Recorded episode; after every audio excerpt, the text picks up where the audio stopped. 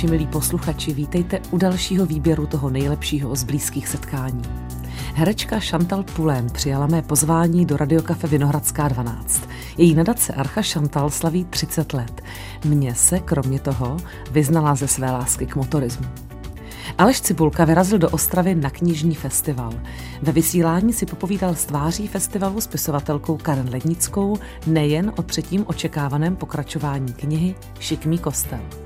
Spisovatelka Jana Poncarová mi přišla představit svou novou knihu Deník Věrky Kónové, na které spolupracovala s historikem Jiřím Sankotem.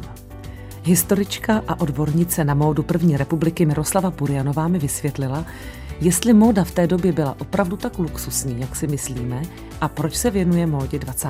století. Adela Gondíková si pozvala herce Petra Štěpánka, který miluje divadlo a prozradil historku z činoherního klubu z představení Zločin a trest se svým tátou. No a my se těšíme i s Adelkou a spolu s vámi na další rozhovory. Vaše Tereza. Český rozhlas dvojka. Rádio, které vás baví.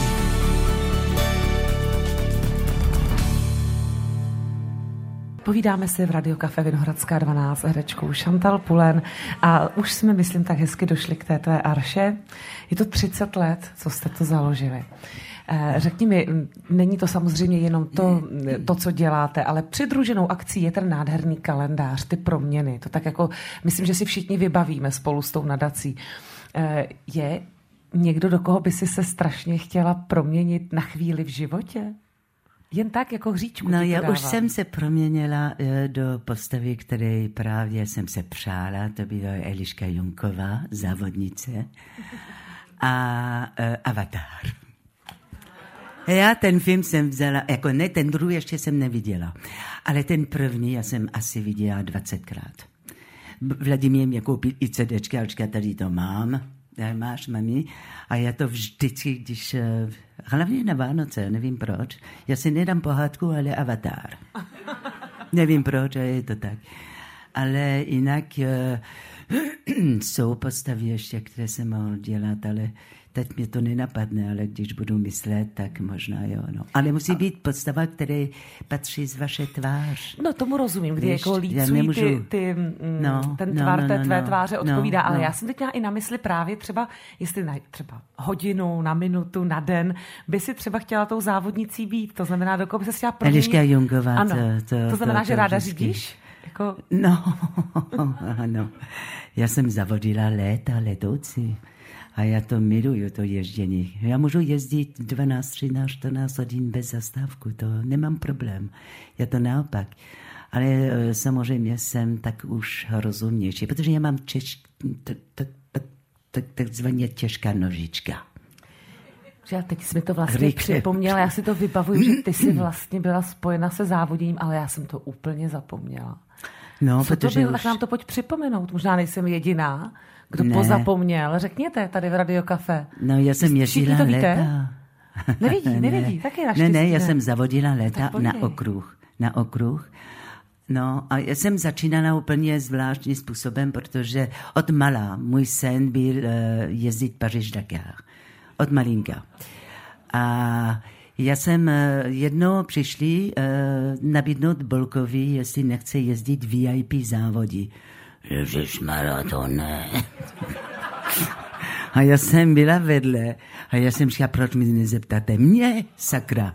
No, tak, eh, takhle jsem začínal na ty VIP, to bylo ti herci nebo muzikanti, které jezdili a pak jsem zůstala do ty eh, profesionální závody a naučila jsem se spoustu s tím ty profici právě.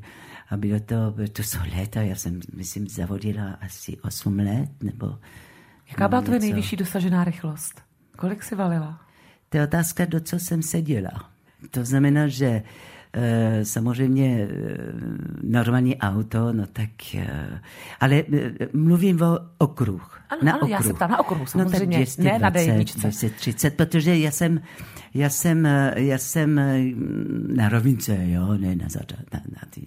Ale já jsem jezdila v, a trénovala jsem s Porschem, já jsem trénovala ze Formule 2, a já jsem taky jako trošku jezdila na okruh s kamionem, protože já jsem Eh, my jsme měli z, z, z Carello Price, malářka, závodník, eh, a, eh, který jezdil Paříž-Dakar stále a teď jezdí její syn.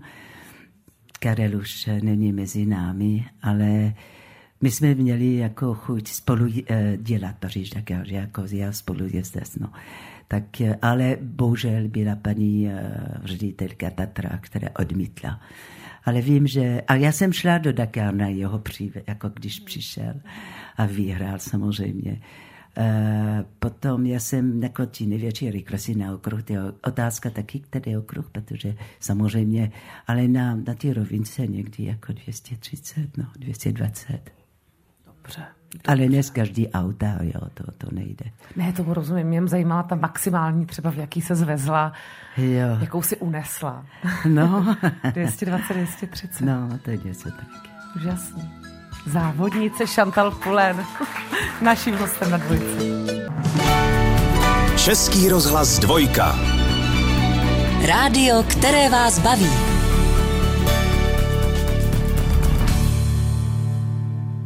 Milí posluchači, blízká setkání dneska vysíláme v přímém přenosu z Ostravy, z knižního festivalu a já bych vám to přál vidět. Naprosto nabitý amfiteátr hlediště. Po pravé straně, teď si toho Karin všimla, říkala to jak v Hyde Parku, jsou tady i lehátka Českého rozhlasu dvojky, kde jsou naši posluchači a polehávají a poslouchají vyprávění Karin Lednické, tváře letošního ročníku festivalu a hosta blízkých setkání.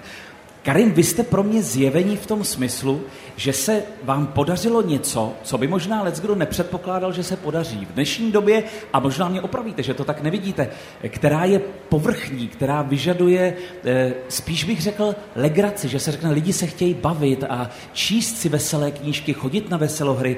Eh, vaše šikmé kostely, jednička, dvojka, životice, to jsou těžká témata, mnohdy smutná, pravdivá témata, a staly se z nich bestsellery, knihy roku a národ, troufnu si říct za sebe, je miluje. Čím to je? Už máme té povrchnosti a té, eh, jak říkala krásně Hanička Maciuchová, vtipy, typy, nápady. Už toho máme dost a chceme se vrátit k něčemu podstatnému, nebo nechci vysvětlení, ale chci, hm, no vlastně jo, vlastně vysvětlení, čím to je, že takhle složitá, zásadní a pravdivá témata zaujala české čtenáře. No, vy nechcete vysvětlení a pak se na něho zeptáte. Vlastně jo, vlastně jo. Ale uh, nebo, já, ne, já rozumím, proč Potvrzení, se ptá... že nejsme povrchní. Proč se ptáte a na co tak. se ptáte? Já si uh, nemyslím, že uh, doba si žádá jenom lehkonohá témata, která nám umožní jásavě projít prosluněným dnem uh, a myslím si, že úspěch nejenom mých knih, ale to se netýká jenom mých knih, ale ten hluboký zájem o celospolečenská historická témata to je něco, co je přítomné nejenom v Česku, ale i celosvětově. Takže já si myslím, že je to vlastně velmi dobrá zpráva o nastavení společnosti nebo části společnosti, ať teda nejsem až příliš velký optimista. A e, vůli a ochotě a potřebě vědět, porozumět, protože ono to zní trošičku jako kliše, ale uh, ono se velmi těžce chápe dnešek, když nevíme to, co je za zády, mhm. to, co se dělo předtím. A myslím si, že i to s tím může souviset, protože dnešek je velmi komplikovaný a myslím si, že i poznání minulosti může být jeden ze způsobů, jak tomu dnešku složitému porozumět. Mm-hmm. Vy jste, což je pro mě taky obdivuhodné, zvolila tu složitější cestu, protože než vůbec vyjde ta knížka, než je na světě, tak tomu následují hodiny a hodiny nejenom tedy toho sezení u počítače, u psacího stroje, ale těch rešerší a chození po archivech. E, nejčastější otázka, kterou asi teď dostáváte, je, kdy bude konečně trojka, jak to pokračuje, jak ty osudy šly dál. Ale co vy absolvujete v tuhle tu chvíli, než to začnete, hezky česky řečeno, už jenom házet na papír? Co tomu předchází? No, ta fáze, kdy opravdu už ťukám písmenka do počítače, to znamená píšu faktickou knížku, tak to už je jenom třešnička na dortu. Mm-hmm. Jo, ne, že by to byla, eh, nebylo nevýznamné nebo nějak extrémně snadné, to opravdu není, ale předchází tomu vlastně nastavení té hlavní dějové linky. Já si potom musím rozhodnout vlastně, které události se mi podaří do toho děje vměstnat tak, aby to bylo uvěřitelné, protože románová stavba má nějaká pravidla a já se jich musím držet. A teď mluvím o šikmém kostele samozřejmě, eh, potom eh, musím eh, vybrat z té přemíry materiálu, které mám, to jsou opravdu haldy a to je velmi bolestný proces, protože mně přijde všechno velmi zajímavé a já musím vybírat někdy třeba z celodenního bádání jenom takový malinký kousíček, který se mi vleze do několika vět. Mm-hmm. To, tuhle tu část mám strašně nerada, teda musím říct. No a když už konečně přijde eh, ten čas, kdy jsem se rozhodla, které události a jakým způsobem v té knize budou, eh, tak je musím eh, řeknu ošklivě, naroubovat mm-hmm. na životy těch fiktivních postav, které mi tu kterou událost nesou. Takže a potom teprve si můžu dovolit ten luxus a sednout si k počítači. Závidění hodný proces. Jenom to poslouchám a už mě to baví. Dámy a pánové, milí posluchači, Karin Lednická je hostem dnešních blízkých setkání, která vysíláme v přímém přenosu z Ostravského knižního festivalu. To nejlepší z pořadu Blízká setkání na dvojce. Přiznám se, že jsme vášnivě zapovídané s Janou Puncarovou, novinářkou, spisovatelkou, mým dnešním hostem vlastně o všem, o ženách, o duši, o tvorbě, o psaní a to se nám hodí. Vy jste vydala vlastně velmi čerstvě eh, deník Věrky Konové s podtitulem Jak ráda bych tak zůstala. Ale Poprvé nečtu jen vaše jméno na obalu, Jana Poncarová i Jiří Sankot. A také poprvé, už jsme to avizovali, jde o trošku jiný počin. Pojďte ho vy sama představit, v čem je jiný. Um, já to zkusím nějak uh, ve stručnosti. Uh, Jiří Sankot je historik a bývalý učitel a on, uh, když učil o holokaustu, uh, tak uh, objevil příběh uh, Věrky Kónové, který uh, je tedy spjatý s mojí rodinou, ale já jsem o něj neměla až do nedávna tušení. A Jiří uh, v průběhu posledních deseti let tak uh, pátral uh, po osudu rodiny Kónových a dal dohromady poměrně jako značné množství různých historických materiálů, takových střípků. A já když jsem se uh, před pár lety dozvěděla, že deník Věrky Konové přechovala moje prateta, tak jsem se toho tématu lehce dotkla v románu Alžběta a Nina, kde se Věrka objevila jako jedna z vedlejších postav. Ale nedalo mi to spát a vlastně loni jsme Věrce odhalili pamětní desku na domě, kde s rodiči bydlela a jak když jsem tam tu desku uh, viděla, tak jsem si říkala, že on už ten deníček byl jednou publikovaný, ale uh, vyšel, vyšly opravdu jenom ty věrčiny zápisky. A já jsem šla za Jiřím a říkala jsem, uh, pojďme to zkusit vydat znovu, Věrku víc připomenout a říct to, jak Kónovi žili před válkou a co se s nimi dělo potom, protože Věrka měla bohužel možnost si ten deníček psát zhruba jenom asi půl roku. Ona si zapsala velmi zajímavé věci a zanechala opravdu svědectví zpřísňování těch restrikcí vůči židovskému obyvatelstvu, které vyvrcholilo tedy těmi transporty do Terezína v lednu 42. Ale já jsem chtěla ukázat, že, že Klonovi žili jako úplně normální, eh, jako každá jiná plzeňská rodina v té době. A chtěla jsem i říct to, co už Verka nestačila, jak to bylo potom, co se vlastně s nimi stalo a, a připomenout to jako takové memento té doby a možná to ve mně o to víc rezonovalo, že vlastně, eh, když jsme na tom dělali, tak začala zrovna válka na Ukrajině Ukrajině a já jsem si uvědomila, eh, že znovu se ta válka dotkne dětí. Ano, že se nám vlastně opakuje ta historie ano. opět v nějakém kontextu bez teda nějakého významného poučení. Uh-huh, uh-huh. My bychom měli vlastně asi říci, protože to je kouzelný, jak vy mluvíte o té věrce opravdu jako o příbuzný. Uh-huh. To, to mhm. slovo věrka vyslovujete, jako uh-huh. kdyby to byla vaše neteř třeba. Jo, jak, jak... Ale ona vlastně zahynula v tom koncentračním táboře. My tu jenom bychom měli říci, že to je příběh tedy dívenky, která se nedožila, nepřežila válku, mm-hmm. proto máme tak krátký fragment a plus tedy vaše další svědectví vyprávění, které jste tedy hledali mm-hmm. s panem historikem. Ano, přes, eh, přesně tak. Eh, Věrka byla ročník 29 mm-hmm. a zahynula v roce 1942 eh, v Polsku v Izbici.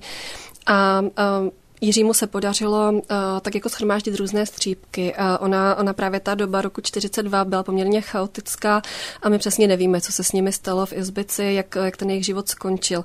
Ale z té čtyřčlené rodiny, protože Věrka měla ještě sestru Hanku, tak se nevrátil nikdo, ani rodiče. A vlastně z té širší rodiny uh, přežila jenom uh, Věrčina teta. Ale tak, když se v roce 47 dozvěděla, že je opravdu jediná, tak bohužel spáchala sebevraždu, protože vlastně tu tíhu neunesla. Takže jsme vycházeli z toho, co kde bylo, ale třeba i z nějakých dobových článků a pramenů. V té knize je třeba i dokument, který lidé dostávali před transportem, co si můžou, co si můžou zabalit a co nesmí. A vlastně chtěli jsme ukázat opravdu tu dobu v celém tom kontextu. Já doufám, že se nám to aspoň nějak podařilo, aby jsme podali jako komplexní obraz toho. A ten deník tím pádem, když tady nikdo nepřežil, tak ten mhm. deník se tady k té vaší pratetě dostal mhm. jakým způsobem? My právě nevíme přesně, jak se to stalo, ale uh, protože už není koho se zeptat. Moje prateta Marie tak zemřela v 90. letech, kdy já jsem byla malá holka. V podstatě Vy jsi ji nepoznala vlastně v zásadě. Uh, já myslím, že možná jsme se někde viděli, ale nemluvila jsem s ní. to ne, prostě, ne, nevím ano, to. Ano. A jak jsem říkala, náhodou jsem se to dozvěděla před pár lety, teprve protože u nás v rodině se, se to sice vědělo, ale uh, jak je to bolavé téma, tak se o tom nikdy, ne, nikdy nemluvilo. A moje teta, která si v tom deníku čítala jako malá, tak se taky neptala na detaily. Takže my nevíme, jak to bylo přesně, ale každopádně víme, že ta moje prateta s věrčinou maminkou Melání, že měli velmi blízký vztah, mm. že byli opravdu jako uh, si hodně blízké a proto asi padla ta volba na tu Marii, že to uschová, ten mhm. deníček. Teď už rozumíme tomu, proč vlastně se jedná, tady jak je na obalu knihy napsáno, o skutečný příběh české a ne Frankové a jejího denníku. Povídáme si o tom s autorkou Janou Poncarovou na dvojce. Posloucháte to nejlepší z pořadu Blízká setkání na dvojce nejen klobouky, ale vůbec módu, historii módy, vývoj módy, co nám chce říci, zda ladí či neladí s naší duší. To všechno je tématem našeho blízkého setkání s kurátorkou Národního muzea a historičkou Miroslavou Burianovou.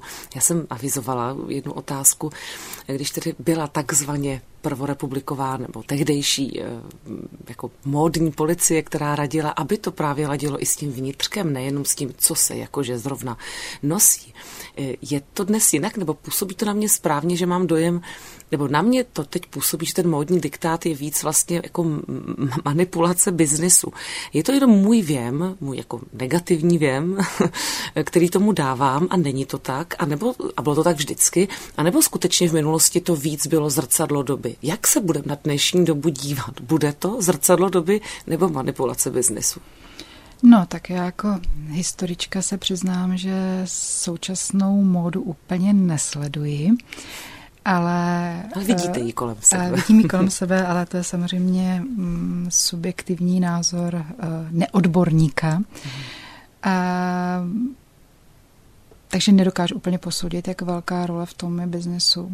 Ale v minulosti to tak určitě tolik nebylo protože přečetla jsem hodně eh, článků redaktorek eh, těchto ženských hlídek a mm, minimum reklamy. Eh, spíš opravdu praktické rady pro ženy, které mají třeba hlouběji do kapsy, jak se vypořádat eh, s tím, že eh, se móda změnila, jak přešít své šaty, jak je upravit. Dnes je to mnohem víc asi o tom, co nového si koupit a jak velký ten trh je a velká nabídka, zatímco eh, v minulosti to bylo mnohem více o těch ručních pracích a o té spořivosti a takovém tom opravdu pokornějším přístupu k oděvu. Myslím, že bychom měli ještě spolu probrat nebo nakousnout jedno téma. Ehm, právě ať nepůsobíme, že si tehdejší dobu idealizujeme, protože mm. myslím, že vy jste první, kdo to dělat nebude právě, protože v té době vlastně žijete a dýcháte svou profesí. My se pořád všichni obracíme, že a první polovina, mm. první republika, o, o, o. Ale to tak podle mě asi vůbec nebylo v té realitě. A my si první republiku idealizujeme asi ze dvou důvodů. Tím prvním je, že to prostě byla demokratická doba, ke které se zpětně dlouhá léta v druhé polovině 20. století vzlížilo jako k něčemu, co jsme ztratili. A druhým důvodem je samozřejmě ta móda, která eh, v ve filmech pro pamětníky a na retušovaných fotografiích v časopisech prostě v černobílých, černobílých navíc. ještě navíc, takže vždycky dokonale barevně sladěných outfitech a vypadá prostě noblesně, elegantně, krásně, ale ta realita v ulicích byla samozřejmě trochu jiná. Když se podíváte mm, na počátek 30. let, dobu hospodářské krize, kdy eh, lidé opravdu neměli ani na jídlo, na to, na to, aby si koupili nové šaty a nosili deset let staré přešité šaty, tak eh, to prostě není to, co si představujeme pod pojmem prvorepubliková elegance. Hmm. To si přesně myslím, že si vlastně taky neuvědomujeme, ale proto se ptám, proč vy jste si vybrala tohle období právě když dáme pryč tu idealizaci, proč vás tak přitahuje, proč tak ráda vlastně celoživotně existujete v první polovině 20. století a, svou profesí? Celoživotně ne, já jsem dřív inklinovala spíše ke starším dobám. Jo, ještě starším ano. dobám. A abych se přiznala, tak kromě teda první republiky eh, mám moc ráda i 19. století, hmm. dobu Biedermeieru, historismu, empír.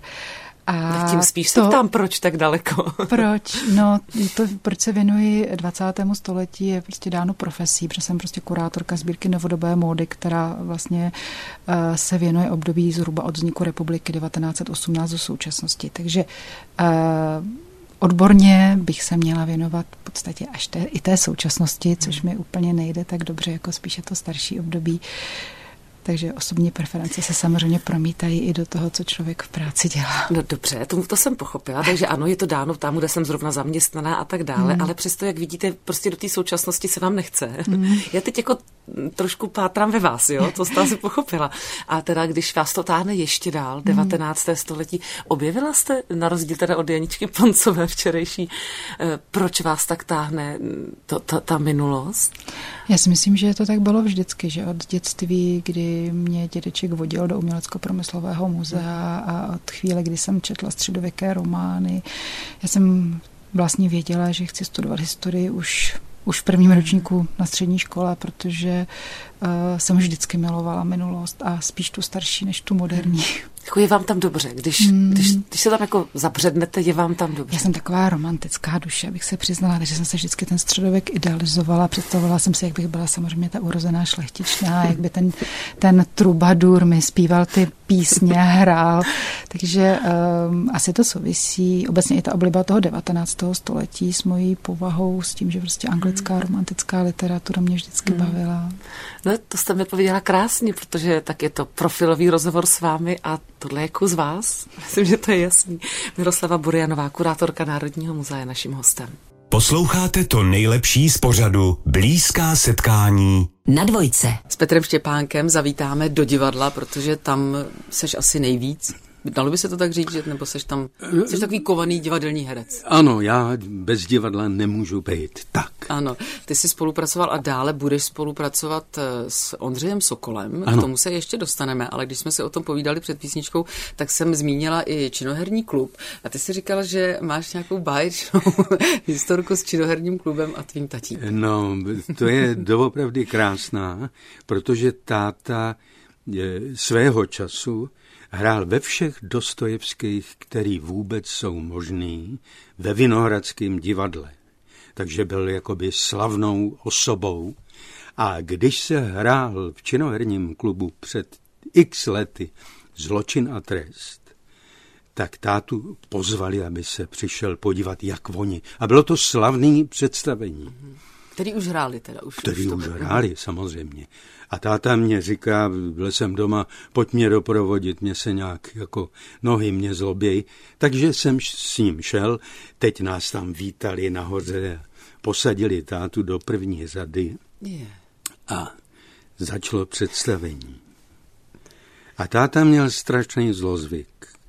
Když se mu něco nelíbilo, tak si začal pohvizdovat. Divadle. A teď to představení začalo a oni hráli takzvaně, jak tehdy se hrálo na půl pusy a tak tiše, aby to herectví hmm. vylezlo. Hmm, ten činoherní klub to dovoluje ano, v podstatě, dovoluje, ale ano. je to takový menší jo, prostor. ale po deseti minutách najednou slyším a říkám si, a sakra. A ty jsi seděl jinde? Ne, vedle něj. Vedle něj v té první řadě. Mhm. A najednou do toho hrobového hereckého ticha ten táta říká, proč mluví tak pomalu a tiše? a byl konec. a co se stalo potom? Nic, šli jsme o pauze domů. no, tak to teda myslím, že místní herci museli mít asi rádi no jo, a bez tak, nervů to dohráli. Tak ona, když v divadle neslyšíš, tak to i já jsem nervózní, jako co říkají. Mm-hmm. To je třeba eh, problém českého filmu. Jako já, Tam to ten zvukař ale trošku vyjede. No, potom. já jako zvukař bych říkal, hele, malinko přidejte. Jo? ten mikroport už to potom nevezme. No. Ale ty máš mimochodem zkušenosti veliký z velikánského divadla, nebo z velkého ano. prostoru, no. opravdu velikého národního divadla a i jiných samozřejmě scén, ale i potom právě z těch úplně nejmenších, jako je například Ungelt nebo ano. vlastně ten činární klub. Tak eh, kde se cítíš víc doma? Kde tě to víc naplňuje? Eh, to je velice těžká hmm. otázka, ale na ní se dá odpovědět jak co, jak s kým. Hmm. A já musím říct, že miluju velký prostor, kde můžeš udělat gesto, kde v Národním divadle, když chceš udělat trošku jako radost, musíš udělat krok dopředu, aby si toho někdo všim. Ale když potom hraješ v tý, na té scéně, kde v hledišti 80 lidí, tak i to, že teď na mě mrkáš, je vidět. Hmm. A je to spíš filmový, kamerový herectví, kde nemůžeš tolik do, se do toho opřít. A mě to baví jako proměnlivě. Kombinovat. No, kombinovat. Mm-hmm. A některé hry potřebují to intimčo a některý potřebují prostě ten velký prostor. Hmm, protože zase ta veliká scéna možná nedovoluje úplně to niterný, tam, když by si něco takového jako zahrál, tak to nikdo ve třetí řadě neuvidí, ano, že? například ano. v tom národním divadle. Jo, ale je to prostě nádherný, že s tím takhle můžeš pracovat. Je to trochu jako teď máme mezi sebou mikrofon, ale ten mikrofon bere absolutně všecko. A hraní na mikrofon je nádherná disciplína. Poslouchali jste to nejlepší z pořadu Blízká setkání. Další rozhovory Terezy Kostkové a Adély Gondíkové uslyšíte každý všední den po 11. hodině na dvojce.